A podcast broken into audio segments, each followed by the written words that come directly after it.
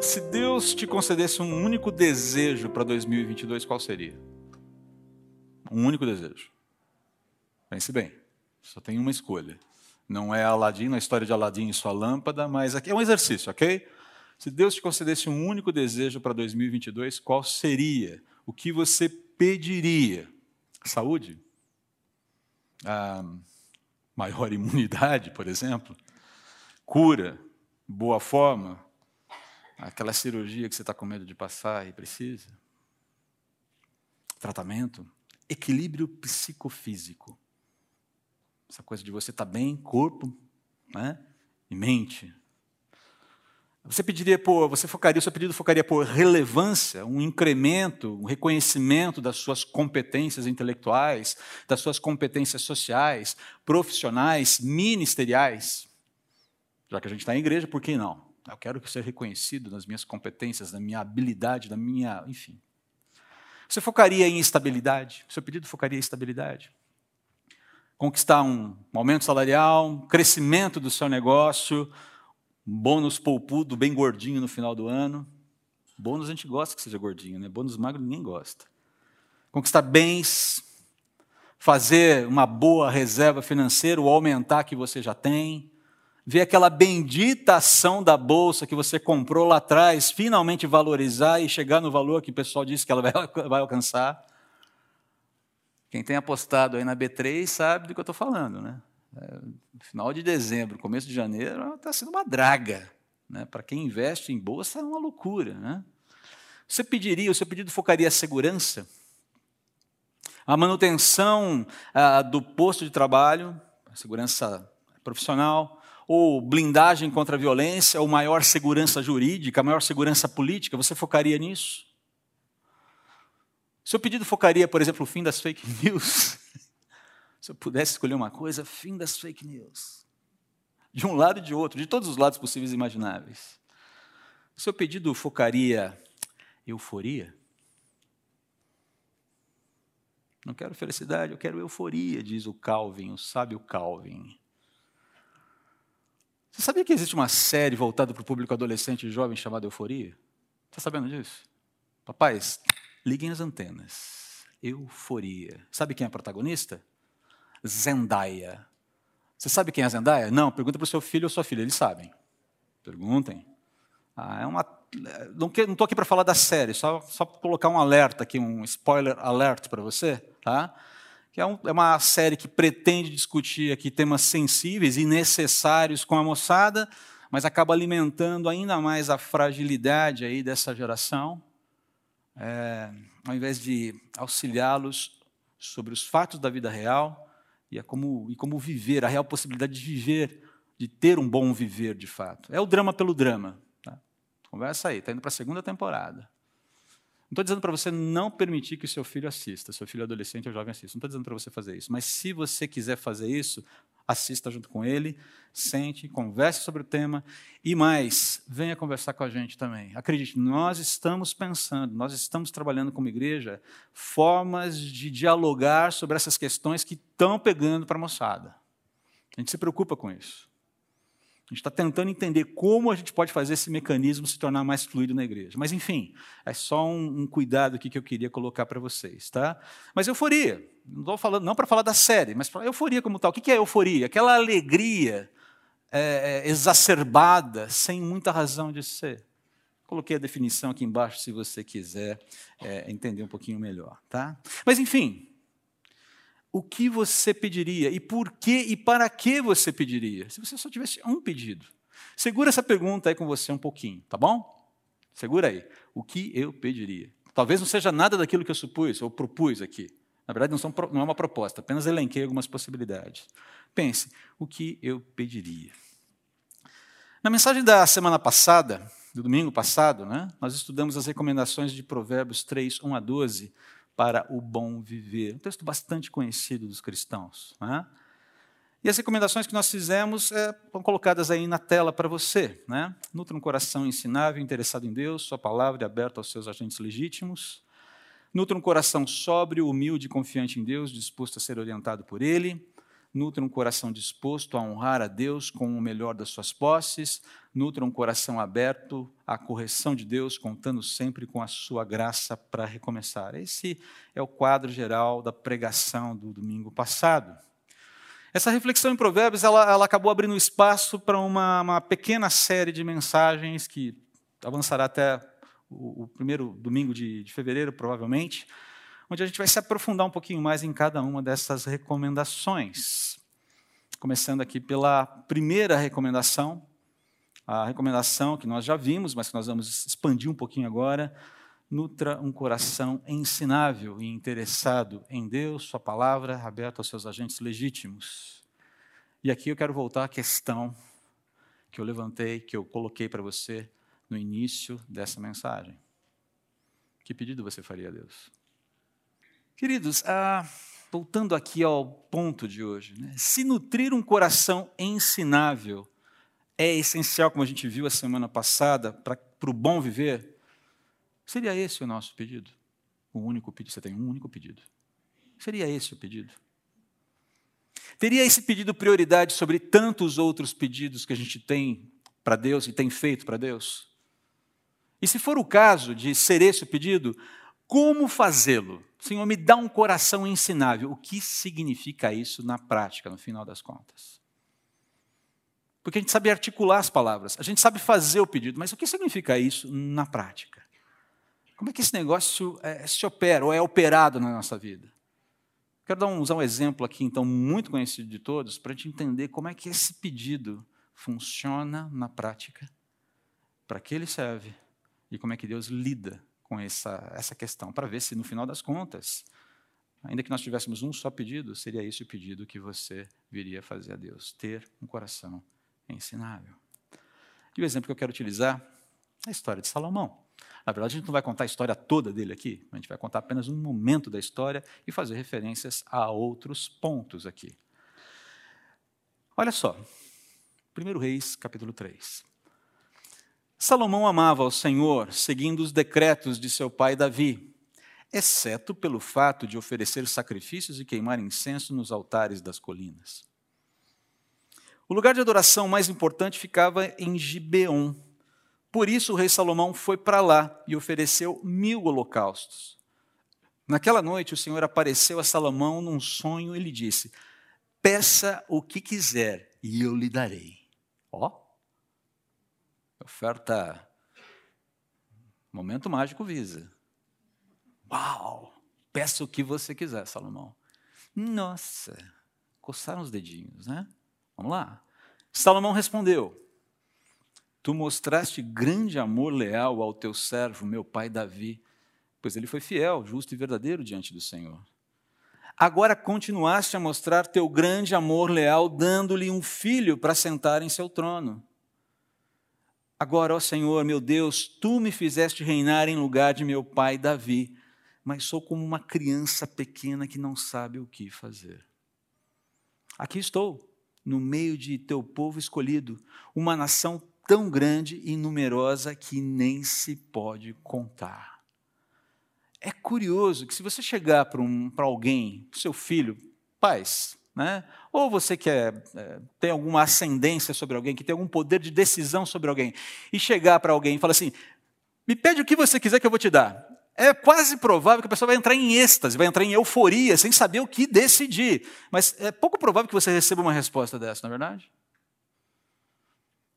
Olha só, a... parece que Salomão dá um passo para trás aqui. É... Senhor, muita calma nessa hora. Deixa eu só é, fazer algumas colocações aqui.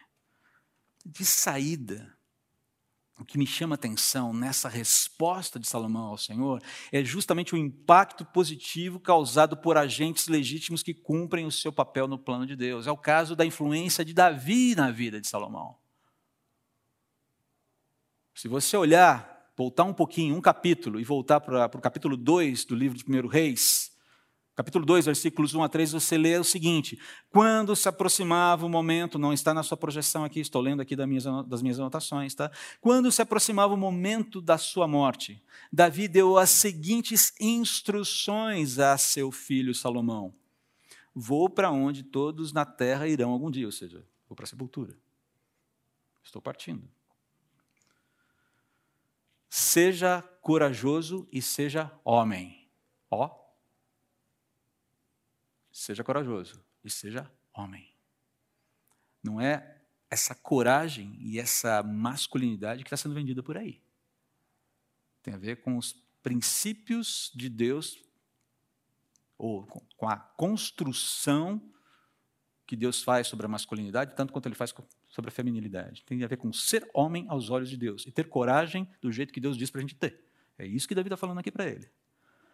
Obedeça. E aí ele vai, ele vai explicitar, ele vai abrir um pouco mais. Obedeça às ordens do Senhor, seu Deus.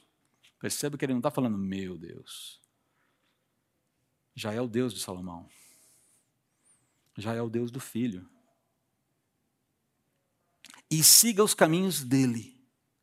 Guarde os decretos, mandamentos, estatutos e preceitos escritos na lei de Moisés, para que seja bem sucedido em tudo o que fizer e por onde quer que for. O que é interessante aqui, você pode ler o capítulo 2 todo de 1 Reis, e você percebe muito bem esse processo de transição ali do poder, que não foi pacífico, não, que não foi muito tranquilo, não, porque a família de Davi era uma família disfuncional. Davi tinha causado, causado muitos problemas para a sua própria família. No entanto, há uma relação muito interessante aqui dele com Deus que impacta a vida de Salomão. Davi não somente instruiu Salomão na palavra de Deus, mas ele exemplificou a instrução com o seu próprio viver. Viver com Deus, viver com o próximo. Pô, André, mas Davi foi um cara que aprontou. Sim, aprontou. É, é, mas Davi, ele, ele exemplificou o seu viver com Deus e com o próximo, tanto nos seus acertos, pela reverência a Deus e obediência à sua palavra, mas também nos seus erros, na forma de tratar os seus erros. Talvez principalmente na forma de tratar os seus erros. Pela humildade em reconhecer, arrepender-se e aceitar a correção pelos seus pecados. Davi era um homem pronto. No momento em que ele era confrontado, pequei. A gente não está falando de alguém perfeito aqui, queridos. A gente está falando de alguém ah, ensinável. Um rei ensinável. Salomão começou bem a sua, a sua jornada como rei, ele não vai terminar tão bem. Aí é uma outra história. Mas ele começou muito bem a sua jornada, ele começou a se, a se andar com Deus bem, porque teve um pai segundo o coração de Deus, que o ensinou a ter um coração segundo Deus, um coração segundo o coração de Deus. Há uma influência muito forte, uma digital muito forte de Davi na vida de Salomão aqui. Davi não era perfeito, repito, ele errou muito, mas ele era ensinável. Ele lidava com as consequências dos seus erros da forma que Deus dizia para ele lidar. O exemplo principal é justamente aquele evento dele com Batseba, que teve assassinato no meio. Foi um escândalo aquilo. Davi não era um santo, não. Mas quando ele foi confrontado por Natan ali, ele falou: pequei contra o Senhor.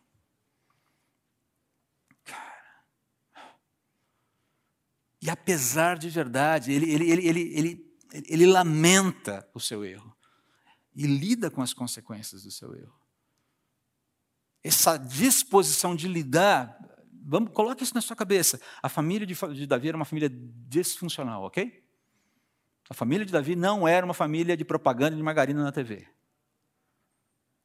tinha problemas, filho tentando dar golpe de Estado, filho que é assassinado, filho que mata irmão. O negócio era complexo, a família era nervosa ali. Mas esse homem, ele buscava a presença de Deus, ele tinha construído uma dependência de Deus que o fazia agir na direção de Deus, especialmente nos momentos em que ele precisava da misericórdia e da graça de Deus. Salomão capturou isso aí. Opa! Então perceba, esse menino, essa esse rapaz que se vê como uma criança diante do seu, do seu novo desafio, ele tem, ele tem certeza de uma coisa: o Deus do meu pai é um Deus leal. Eu posso confiar nele. Porque eu vi o trato dele com o meu pai. Eu vi a impressão digital, eu vi as digitais de Deus na vida do meu pai. É importante que nós lembremos isso aqui. O autoconceito de Salomão sobre Deus era resultado do aprendizado com o testemunho do próprio pai. Ele não tirou aquilo do nada. Ele não construiu um conceito, um conceito elevado sobre Deus, simplesmente lendo as escrituras. Com todo, sem dúvida, você lê as escrituras, ele foi ensinado nas escrituras, mas ele viu a aplicação prática daquilo na vida do Pai. Começa com o testemunho do Pai, vai para as escrituras e você chega a Deus. Esse é o caminho. No primeiro momento é o Deus do meu Pai, depois é o Deus que eu conheço nas escrituras, se torna o meu Deus. O caminho foi esse. Só para não deixar dúvidas aqui, a gente fala algumas a gente faz algumas colocações que ficam meio esquisitas, né? então precisamos corrigir aqui. Tá bom? Perceba que ele usa duas vezes a expressão hesed aqui. Eu gosto dessa palavra. Ela aparece em Ruth de uma maneira muito bonita. E vocês sabem que eu gosto do livro de Ruth. Amor leal, amor fidedigno, amor que não falha, amor misericordioso. É aquela pessoa que se coloca ao seu lado sem que você, sem que você possa oferecer qualquer coisa para ela. E ela caminha com você carregando seus fardos em troca de nada a não ser amor. Veja bem, na verdade nem é troca de amor, ela faz aquilo por amor, e não porque ela vai receber amor. É o exemplo de Ruth com Noemi, de Boaz com Ruth. Tá que ele fala, ele usa a mesma palavra, hesed. Teu amor leal, o teu amor fidedigno, um amor que não falha. Queridos, se nós queremos ver a próxima geração a gente fala tanto da próxima geração, dos nossos filhos, da turma que vem por aí, da turma mais nova. Se a gente queria, a gente queria ver essa próxima geração cativada por esse coração ensinável e impactado com o amor leal de Deus, nós precisamos ser a geração que exemplifica o que significa ter um coração ensinável. Queremos que os nossos filhos sejam cativados por Jesus sejam cativados pela lealdade de Jesus, pelo amor de Jesus, pela salvação de Jesus. Ah, ok, a começar em mim, quebra corações. Calma aí, moçada. Tem uns mais jovenzinhos aqui, né? Entendam o seguinte: isso não significa que, ah, se meu pai não fizer, então também não faço. Não é isso. Mas estou dizendo que se você é um pai, não é só pai e mãe, a minha geração, veja bem, eu estou falando nossa, a nossa geração, incluindo pais e mães. Eu não sou pai de ninguém. A Elane não é mãe de ninguém, mas nós temos responsabilidade tanto quanto. Deixa eu chamar aqui a responsabilidade para a nossa família. Nós precisamos ter, desenvolver corações ensináveis, ainda mais numa época que entra com tanta desinformação, com tanta mentira, com tanta distorção, com tanta desconstrução da verdade. Nós precisamos ter corações ensináveis. Eu não estou pronto. Eu não sei tudo. Se você olhar aqui o versículo 7 e 8, a gente já vê quais são as primeiras marcas de um coração. Nos versículos 7 e 8, 7 a 8, né? Nós vemos as primeiras marcas aqui de um coração ensinável. Ah, Salomão tem um conceito correto sobre Deus, Salomão tem um conceito correto sobre si mesmo, Salomão tem um conceito correto sobre as suas limitações, e Salomão tem um conceito correto sobre a sua inadequação para cumprir a missão. Olha só, Agora, Senhor meu Deus, tu me fizeste reinar em lugar de meu pai. A primeira coisa é esse conceito correto sobre Deus. Eu estou aqui por conta da tua soberania. Eu estou nessa condição, eu estou nesse lugar, eu estou vivendo essa situação por tua causa. O Senhor me colocou aqui. E Salomão tinha razões muito claras, ele tinha vivido isso de uma maneira muito nítida, porque ele, de toda a linhagem de Davi, era o menos provável para ocupar aquele espaço. O Senhor me escolheu para estar aqui. Eu não estou aqui porque eu quero, eu não estou aqui porque eu sou mais bonito, eu não estou aqui porque eu sou mais capacitado, eu estou aqui porque o Senhor me colocou aqui. E o Senhor usou o meu pai, o Senhor usou as circunstâncias da vida desse povo, na vida da minha família, para me trazer aqui.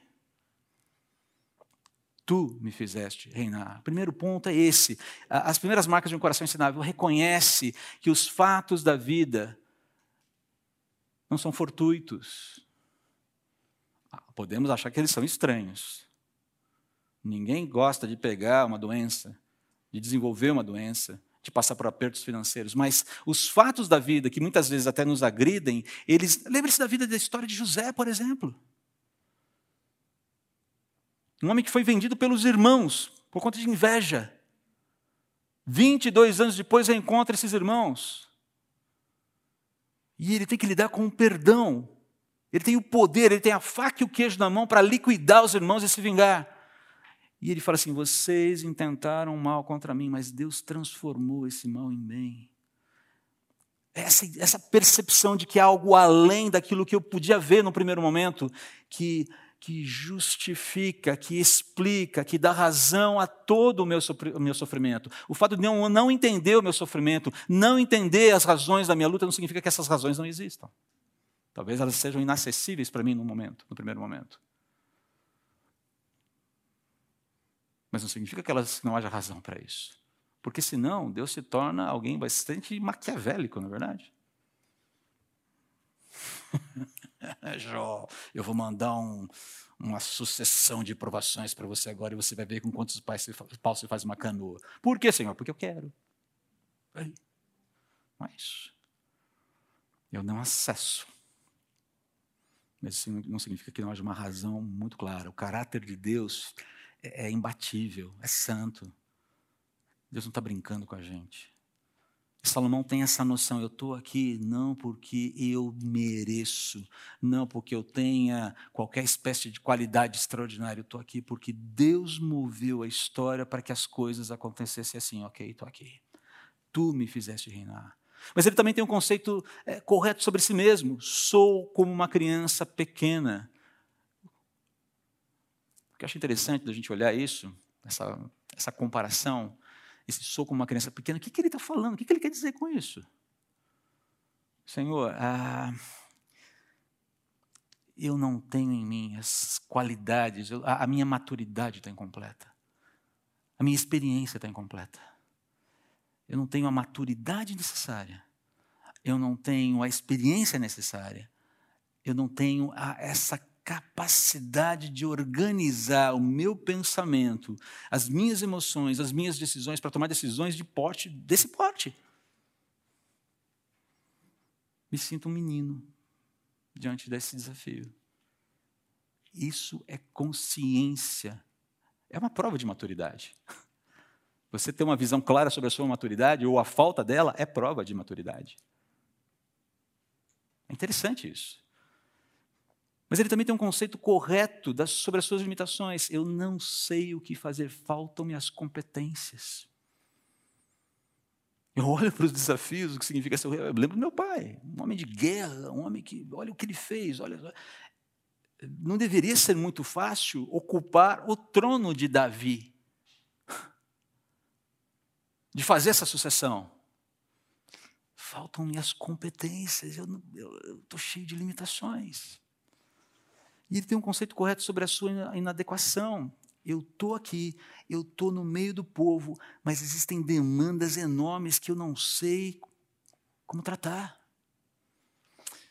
Um conceito correto sobre Deus, um conceito correto sobre si mesmo, um conceito correto sobre as suas limitações, um conceito correto sobre a sua inadequação. Você fala, pô, mas como assim? O que se vende hoje é justamente que está todo mundo pronto para tudo, certo? Você vai para uma entrevista de trabalho, você tem que vender suas competências, você tem que se vender muito bem, e não vender e falar das suas incompetências. De fato, existe uma esquizofrenia entre a ética do reino de Deus e a ética profissional aí fora. Não está errado você vender suas competências, você tem que falar o que você sabe fazer bem. Não é errado isso. Mas Compreenda que na dinâmica de viver com Deus, a gente precisa ser muito mais atento às nossas necessidades do que às nossas eficiências, por assim dizer. Ainda que devamos cuidar das nossas eficiências e aplicá-las para a honra e glória de Deus. Sem problema algum aqui. Então o problema não é nós nos percebermos inadequados muitas vezes. Conheço um pastor muito, muito, não vou falar o nome dele, uma pessoa muito conhecida no meio evangélico, uma igreja muito forte, ele fala assim: Eu entrei no ministério com 22, 23 anos de idade. Eu me vi inadequado o tempo todo. Quando cheguei aos 35 anos, eu comecei a ficar um pouquinho menos é, desconfortável com o papel de pastor. Com 47, eu já estava começando a me sentir um pouquinho mais em casa. E agora, com 57, eu, eu acho que eu, que, eu, que eu entendi como é que a coisa funciona. Inadequação. O problema não é nós nos percebermos, veja bem, eu estou usando a palavra perceber, percebermos, e não nos sentirmos. São coisas diferentes. Cuidado com o sentir. O sentir ele é meio complicado às vezes. O problema não é a gente se perceber inadequado muitas vezes. O problema é nos sentirmos agora sim sentimos, nos sentimos inadequados demais ou inadequados de menos, sem a menor razão para isso. Aí é que mora o problema. Porque quem se sente inadequado demais foge do desafio. E quem se sente, quem se vê inadequado de menos, encara o desafio com confiança excessiva, de forma acrítica e muitas vezes com desdém até. Eu dou conta desse negócio. Ah, é? Hum, sei. Percebam, querido Salomão se notou inadequado para o desafio de reinar, porque discerniu, como eu disse, que a sua maturidade e experiência eram incompletas, carentes de recursos que ele não possuía e ele não tinha como acessar sem ajuda. Essa é a questão aqui. E não era qualquer ajuda. Perceba que o texto continua. Ele faz o pedido. Dá ao teu servo um coração compreensivo, para que eu possa governar bem o teu povo e saber a diferença entre o certo e o errado. Pois quem é capaz de governar sozinho este grande povo? Está aí o pedido. Aquele passo para trás agora, ele, ele se acomodou, ele entendeu e falou: ok, eu tenho uma necessidade. E essa necessidade tem uma razão. E é com base nessa necessidade, nessa razão que ele faz o seu pedido. O que ele pede? O que ele está pedindo aqui?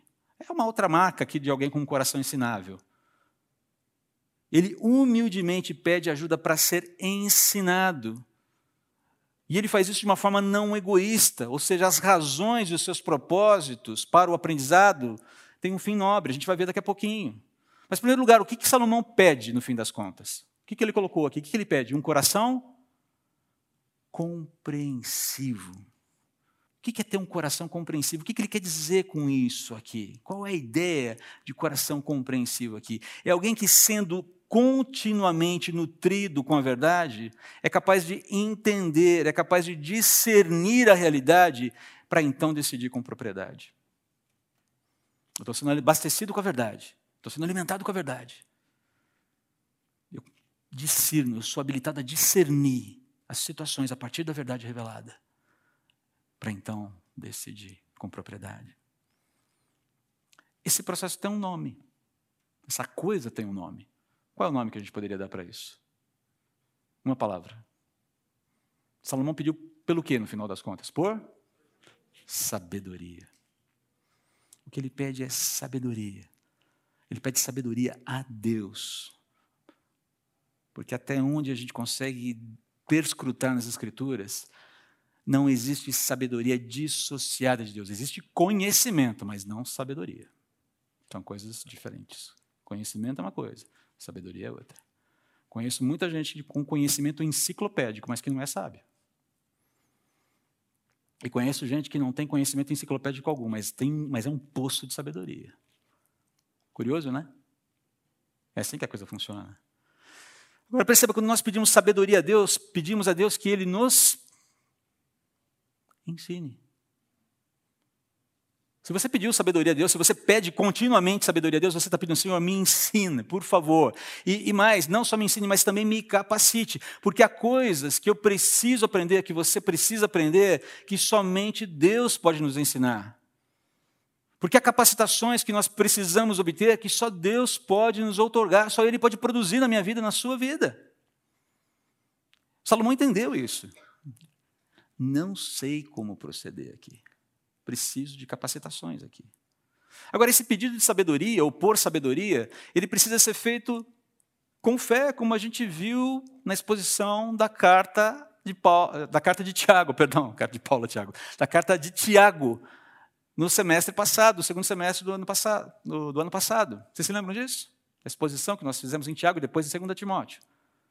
Ah, Tiago fala assim: olha, se algum, capítulo 1, versículos 5 e 6, se algum de vocês precisar de sabedoria, ou seja, de precisar, de entrar nesse processo de ser ensinado por Deus, peça a nosso Deus generoso e receberá.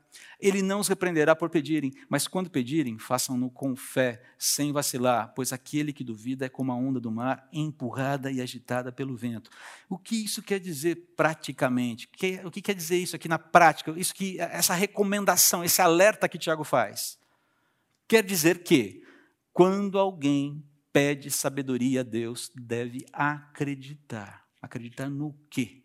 Acreditar que a realidade, a realidade, o mundo que a gente vive, o que existe, só pode ser adequadamente explicado por Ele, por Deus, através da Sua palavra, a Bíblia, culminando na pessoa e obra de Jesus Cristo.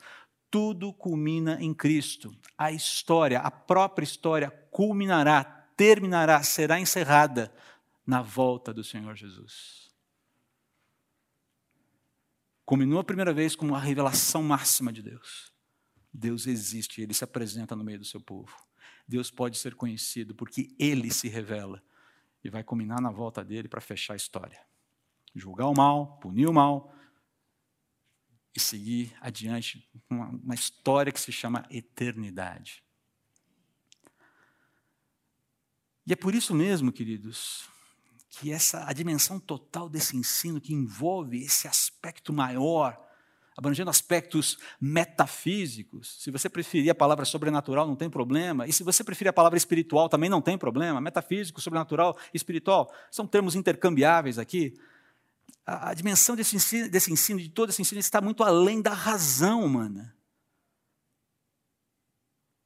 Não é que você não usa a razão para acessar essas coisas, você esgota a razão. E ela não dá conta de responder. Esse é o ponto. Chamar então cristãos que pensam de irracionais é um xingamento bastante ofensivo. Porque o cristão verdadeiro, ele pensa assim, ele usa a razão sim. Ele esgota assim todas as dinâmicas que Deus nos deu de pensamento para chegarmos e falar, cara, isso aqui não se explica é, se a gente ficar considerando apenas o mundo debaixo do sol aqui. Ah, Salomão vai tratar sobre isso em Eclesiastes. Se você considerar a vida só debaixo, com esse olhar só debaixo do sol, meu amigo, você vai fazer um trabalho inútil. Você vai gastar tempo, vai elaborar, vai elaborar, vai construir, vai, um, vai construir um conhecimento enciclopédico que não vai servir para absolutamente nada. A dimensão desse ensino está além da razão humana. É necessário que Deus venha ao meu encontro, Deus venha ao seu encontro, Deus venha ao nosso encontro e nos toque, nos ilumine, abra a nossa, abra a nossa mente, capacitando-nos a entender o que Ele nos revela, para então discernirmos e só então agirmos. A realidade é explicada por Ele. Nós temos terreno sólido quando nós nos amparamos em Deus. Nós não ficamos soltos no ar como muitos ficam tentando achar uma explicação lógica para a existência, ignorando o Deus que se revela. Esse processo que precisa ficar latente na minha vida e na sua vida, que precisa começar a aparecer muito claro para a nova geração. Cara, a fé do meu pai, a fé da minha mãe, a fé do meu pastor, a fé do meu líder de ministério, a fé do meu irmão, a fé do cara que eu admiro que toca lá na frente no louvor. Essa fé tem substância, não é uma coisa solta. Esse cara não simplesmente aceitou Jesus porque ia para o céu um dia. Uhul! Por favor. Ele entende que essa dinâmica de viver a vida cristã agora representa o único e possível caminho para dar sentido a uma realidade criada e que está desvinculada do Salvador. Quando eles veem essa consistência na minha e na sua vida, claro que impacta. Muito mais do que a consistência da visão ideológica do professor ali na escola.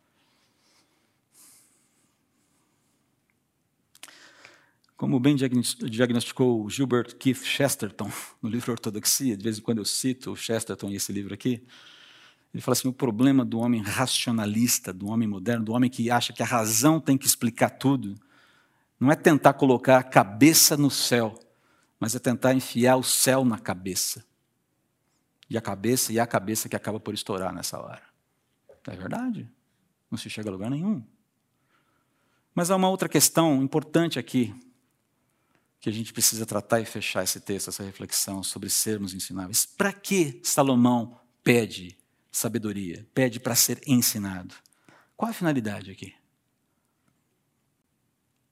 Não é para conhecer, para adquirir um conhecimento enciclopédico e se tornar uma referência humana, intelectual, governamental, seja lá o que for. Ele pede: é, eu quero governar bem, eu quero julgar entre o certo, eu quero saber, eu quero entender como é que se faz para julgar entre o certo e o errado. Resumindo, queridos, Salomão pede sabedoria para servir. Me ensina, porque eu quero servir bem. Pá, matou a pau.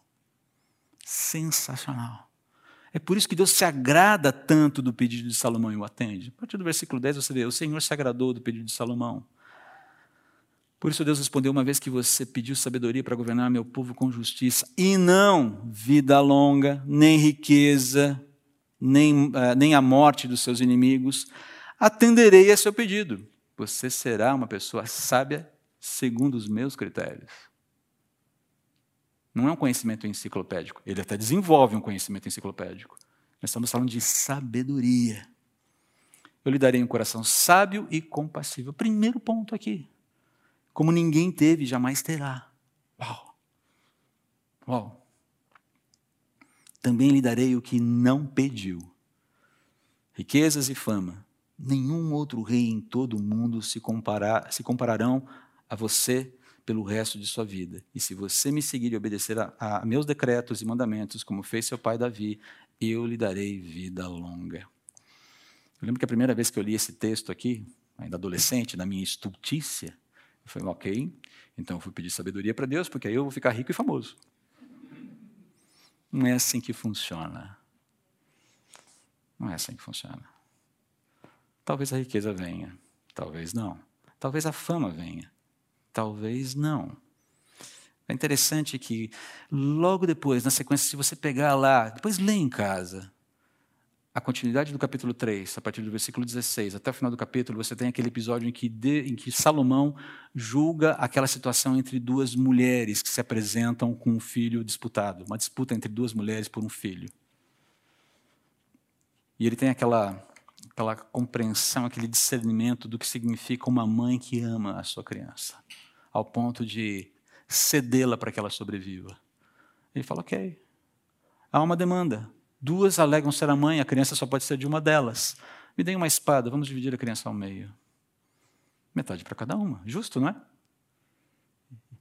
E ele vê claramente a mãe, quem é a mãe naquele momento. E aquela história é o primeiro registro desse movimento de sabedoria de alguém que usa a sabedoria de Deus, é usado por Deus com sabedoria para cuidar de um povo que precisava de orientação. Detalhe: essas duas mulheres eram prostitutas. E se apresentaram diante do rei, o rei as recebe. Interessante, não é? Não é interessante isso? Para a gente pensar. A questão do acolhimento e de lidar com as demandas reais de uma sociedade que clama por justiça, verdadeira justiça. Que tal pedir um coração ensinável para Deus para encarar 2022?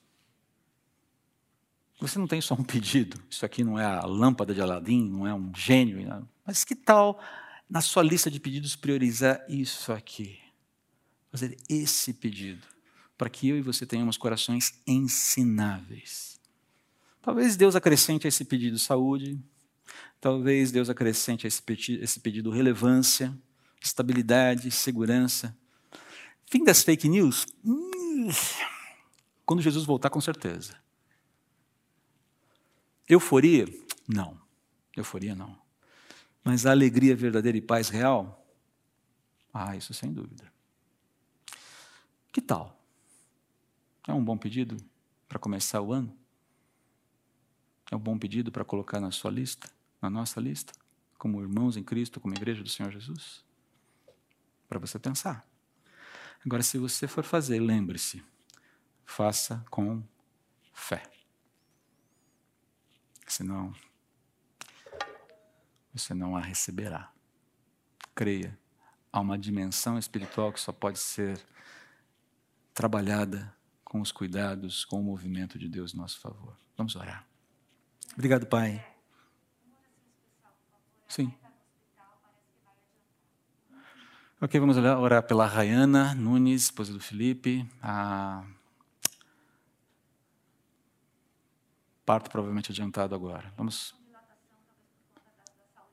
Ok, vamos, vamos orar, pedir a Deus que proteja a Rai, proteja o Luca, guarde também o coração do Felipe e de toda a família. Você que nos acompanha em casa também, por favor, vamos interceder pela família Nunes. Senhor, nós nos colocamos nesse momento com o coração é, totalmente prostrado diante do Senhor, reconhecendo que nada somos sem Ti.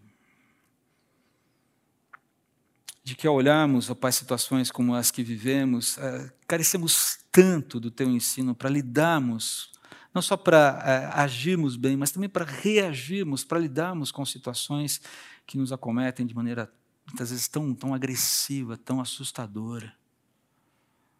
Ó Deus, vem nos ensinar, vem produzir em nós a sabedoria que vem do alto para sermos esses instrumentos que operam de maneira correta nesse mundo.